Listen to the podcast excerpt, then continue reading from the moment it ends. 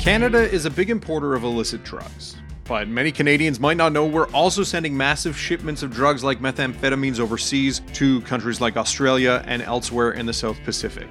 This is being driven by gangs in Canada, but also by Canadians overseas who are highly ranked in drug trafficking networks. I'm Dave Breakenridge, and this is 10 3.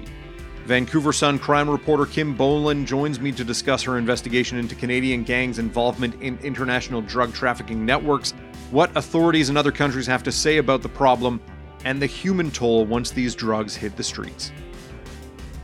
Don't forget you can find us on Apple Podcasts, Spotify, Google, or Amazon Music. I'd love it if you could leave us a rating, a review, and tell your friends about the show. So, Kim, you recently spent time in locales halfway around the world investigating international links of BC organized crime groups. And so, spell out for our audience here where did you travel to and what led you to some of these countries? Well, there are many countries I could have gone to in the world where unfortunately there is a criminal component with links to Canada. But I decided to go to Australia and New Zealand uh, primarily because, you know, I had seen arrests down there of Canadians involved in major importations of both methamphetamine and cocaine. So I knew that something was going on there. As well, we had record seizures by the Canada Border Services Agency last year of methamphetamine at the port here, and it was destined for both Australia and New Zealand. And we're talking six tons of methamphetamine hidden away in canola oil and maple syrup. Uh, so you know, as a journalist, you you cover those daily events, and they seem so significant, and yet you don't really have the ability to follow up from this end. So I applied for a fellowship. I got some funding so I could go to both Australia, New Zealand. Then I went to Fiji because I heard that it had an evolving methamphetamine problem because it's on this transnational shipping route. So I wanted to go there as well. And then I already knew that there were links to local gangs in Indonesia, uh, Thailand, and Vietnam. So I also went to those countries. It was a pretty major trip. Mm-hmm.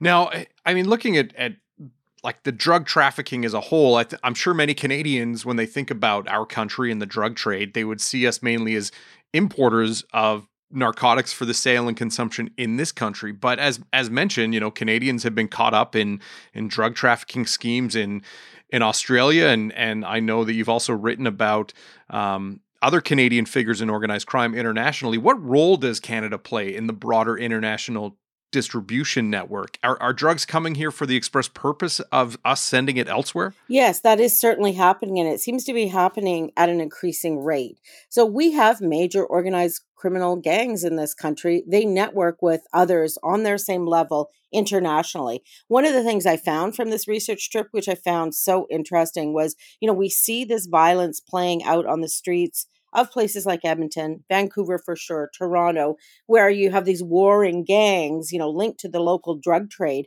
At the international level, some of the same groups are all working together, whether it's the Hells Angels, the United Nations gang, the Sam Gor criminal network. They they basically want to make as much money as possible, and that means collaborating, just like other transnational companies. Uh, so I found that really really interesting. What's happening now is that uh, you know, for whatever reason, uh, Mexican cartels who are working with these groups uh, see Canada as a place that they can send the drugs to so that they can then send them on to Southeast Asia, Australia, and New Zealand. Australia and New Zealand pay more for methamphetamine and cocaine than any country in the world. So here in Canada, you could buy uh, a kilo of methamphetamine, uh, Mexican made, for $3,500 that same kilo can be sold in Australia for up to $200,000. Wow. So you can see the profits, right? Yeah. I mean, even if they lose some of their shipment, they're still making these incredible profits. So yeah, we're we're both a transshipment country where the drugs are coming here to be sent elsewhere, but increasingly we're a producing country as the RCMP recently confirmed, not only of methamphetamine but also of fentanyl. Now, the fentanyl is not going to Australia and New Zealand, but it is going elsewhere. And uh, the RCMP over the last couple of years have, you know, uncovered a lot of these super labs. Uh, some are here in BC, some are in Ontario, and the the precursor chemicals that they need to make these products are available in Canada. 90% of them are not regulated at all because they're used in legitimate business uh, plastics, petroleum. So, you know, that's seen as a bit of a weak spot internationally that so many of our precursor chemicals are widely available with no controls. And the organized crime is taking advantage of that. So what makes a market like Australia that lucrative for for organized crime groups? What what is causing that price differential? Is it a lack of availability, a lack of uh, producers in in Australia and New Zealand that that makes it so lucrative to these organized crime groups? And who's behind these shipments? Is it specific gangs? Is it a, a group of gangs working together? How does that network play out? Yes. Well, I mean, I think, you know, both of these are island nations. You know, they're far away, so they're quite isolated. Uh, there are more restrictions on precursor chemicals there. And uh, they like drugs. They like methamphetamine and cocaine. So, you know, cocaine is considered kind of an upscale drug there, uh, party drug. You know, both Australia and New Zealand, like Canada, you know, they're, uh, you know, there's a high standard of living. People have money to spend, and they're willing to spend it on, you know, party drugs. The methamphetamine uh, has been more of a problem in both countries because you know you have a lot of street users. There's a lot of devastating impact. Domestic violence rates are higher especially if it's low grade methamphetamine. You know, some people do use it as a party drug, but it's it's much more of a street drug there.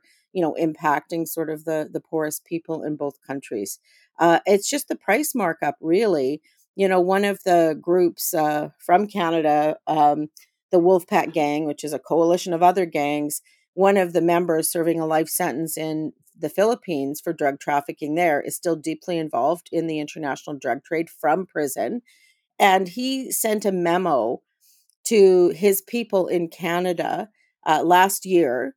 Uh, it was written by someone else, but he's distributing this, you know, to all of his criminal contacts, saying, "Please don't undercut the meth prices because we all can make so much money." Right. So, so from that perspective, they really are working together uh, because there's just so much money to be made in methamphetamine, in particular, in Australia and New Zealand. Now, Canada and Australia you know, we're allied countries, we're very similar countries, we're trading partners.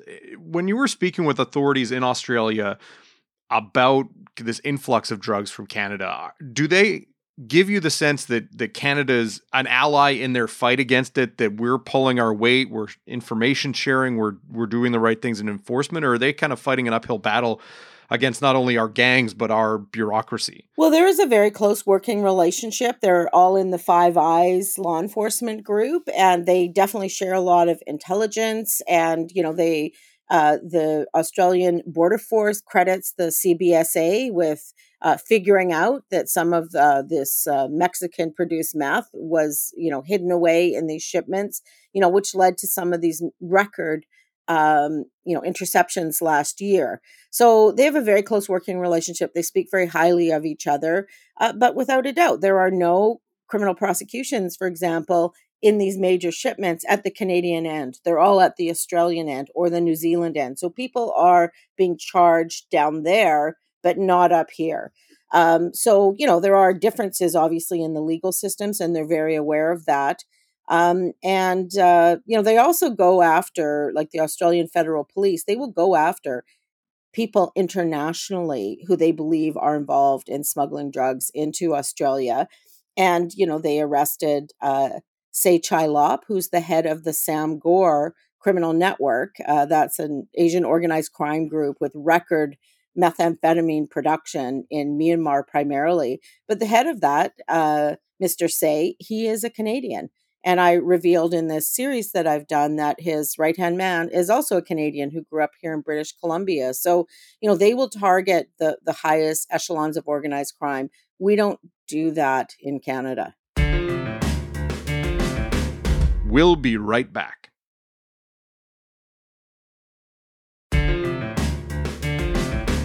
Now, you mentioned Tse Chi Lop, uh, a Canadian. I know we've talked about him on this show before you also mentioned uh, one of the senior Wolfpack members in prison in the Philippines who's operating things. Are there other kind of major Canadian players involved here? And are they operating out of Canada or are they operating out of, you know, Southeast Asia, other countries? Both. Uh, from what I learned from Australian Federal Police, the Hells Angels are involved in some of these major shipments. They work very closely with their Hells Angels contacts around the world. Of course, it's an international organization with chapters everywhere. Interestingly, all the recent new chapters in the Hells Angels are in Southeast Asia and Australia, so they're kind of expanding their foothold in those countries. The Hells Angels uh, works very closely with an Australian biker gang called the Comancheros. And the Hells Angels, the Comancheros, working with the Sinaloa cartel, are believed to be behind some of these record shipments. Uh, but again, you don't see Hells Angels being charged necessarily. Uh, in this country, there are some charges against senior members uh, in Australia. Uh, so, you know, there's also a Middle Eastern organized crime group that doesn't have a specific name, uh, like the Hells Angels or the Comancheros, and that group is based in Vancouver. They're involved. Uh, Asian organized crime, I already mentioned Sam Gor, but also the mafia, uh, both in Australia and Canada. So these criminal groups all work together at the highest levels. And you know, it's really frustrating when you see how many young kids get involved uh, at the street level. They end up, you know, shooting each other, uh, going to jail, or being killed.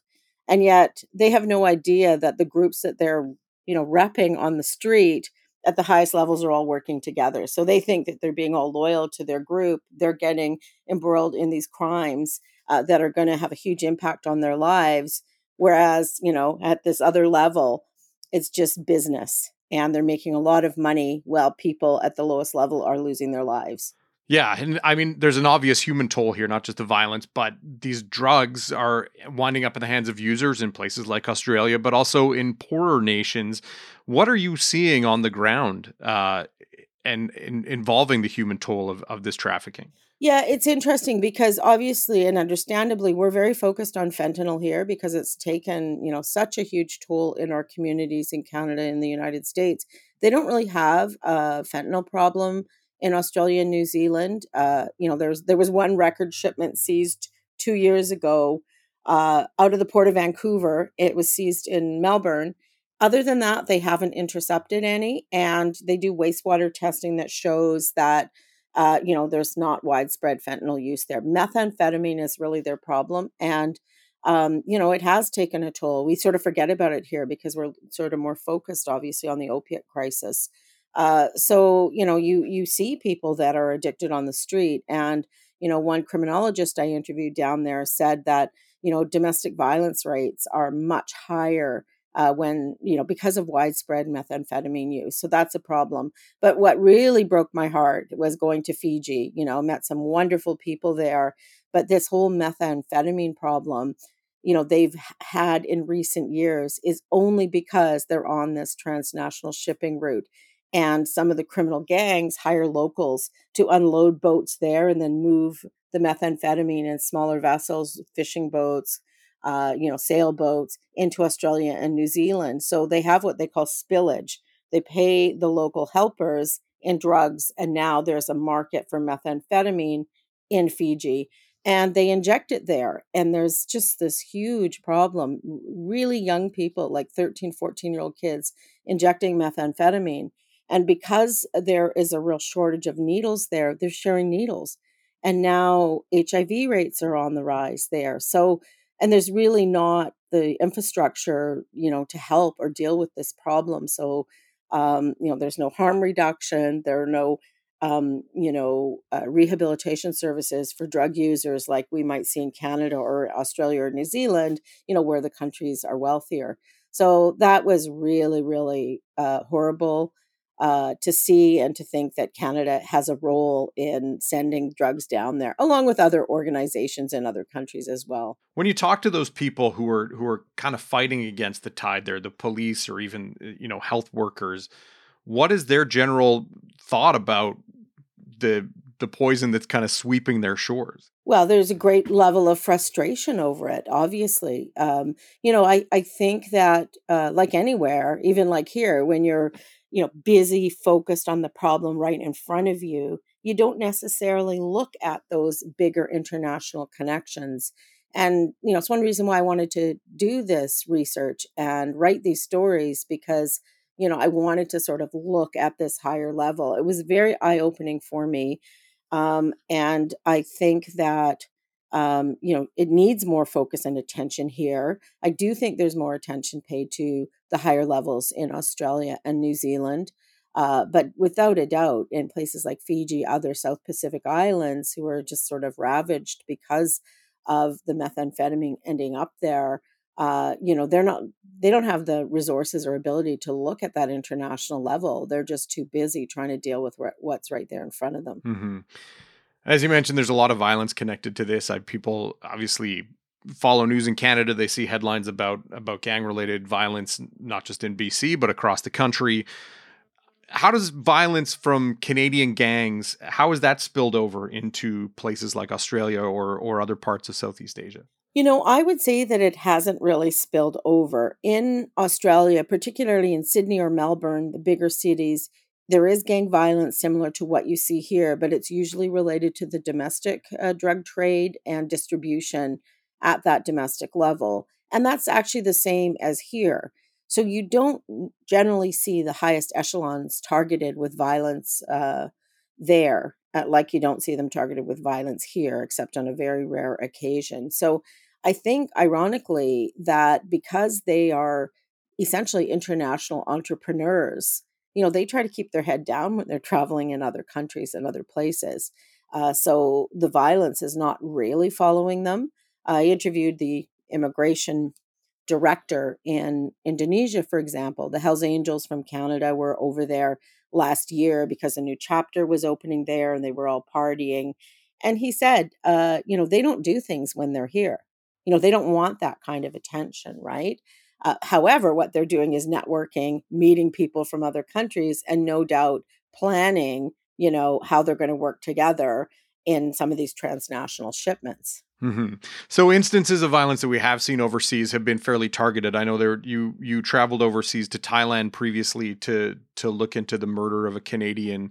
Uh, can't remember his his role specifically whether he's a, a, a gang leader or a, involved in the drug trade, but those kind of those instances of violence are are not frequent they're not frequent. And you're talking about the murder in February 2022 of Jimmy Sandhu. He was a United Nations gang leader who grew up here in BC. Uh, but when you look at that, there are charges laid in that case. There's one fellow who's due to go to trial later this year. And he was allegedly hired by the Wolfpack gang here in Canada. So now that was an example of, you know, the the dispute between rival gangs in Canada spilling over into another country. And we have seen that in Mexico as well. Uh, so Sandhu was gunned down at a beachfront resort, uh, allegedly by these hitmen who were ex Canadian military and had been hired to do this hit. One of them ended up dying, and one is over there in Thailand in jail awaiting trial. So, uh, you know, that was a really interesting one. And you know, did show again the level of networking involved. I did find out on this trip that uh, when these alleged hitmen were picked up at the airport, port, it was by in us in uh, Thailand. It was by a Comanchero, who's one of these Australian bikers, right? So again, you see that networking and support on the ground in another country, neither Australia nor Canada. Looking at this from a Canadian perspective, and you mentioned that you know eh, Australia really goes after these groups in their own country and internationally and goes after some of the big players and, and Canada doesn't necessarily appear to anyway. And I, I don't want to pass judgment on on law enforcement investigations that may or may not be going on. But you know, one of the pieces in in your series is is going to be looking at why Canada is a global refuge for the Hells Angels and other crime networks. Is it a is it an enforcement discussion? Is it is there something else at play here that that makes Canada kind of a prime place for these groups to set up? Well, I do think it's an enforcement issue. They know what the laws are here. Uh, they also know, you know, how valuable the Charter of Rights and Freedoms is when you're facing charges here in Canada. Uh, you know, some of the experts I've spoken to think we need some legislative changes uh, to help deal with uh, international investigations uh, because you know most of the precedent setting cases in Canada, like Stinchcombe, which is a famous one about you know disclosure requirements. They don't really factor in international information that might be received. So you know you you do hear people calling for legislative changes. Um, however some of the um, you know high level law enforcement people i interviewed said look canada's a really nice place to live and uh, you know the tops of criminal organizations want to live in the nice places they want to have access to health care they want to have access to recreation so so that is also part of it uh, but without a doubt they feel a level of security here and they certainly are well aware of the limitations of law enforcement uh, within any country where they're operating uh, because of a crackdown uh, by police in australia for example on criminal organizations many of the leaders of those organizations moved abroad overseas uh, not primarily to canada but um, europe uh, dubai turkey and they're now being arrested in those countries and extradited back to australia to face charges. So uh, we do have some of our organizations where they've leaders have moved overseas and i've got a story coming out tomorrow on uh, that for example but uh, you know they live in canada because they like it here and they feel like they are not going to get targeted in criminal investigations. Mm-hmm. well kim it's always a fascinating discussion important reporting on your part. Thanks for your time. Thanks for having me. 10-3 is produced by sean knox. Theme music by bryce hall. Thanks to my guest kim bolan you can read her full investigation at vancouversun.com i'm dave breakenridge. Thanks for listening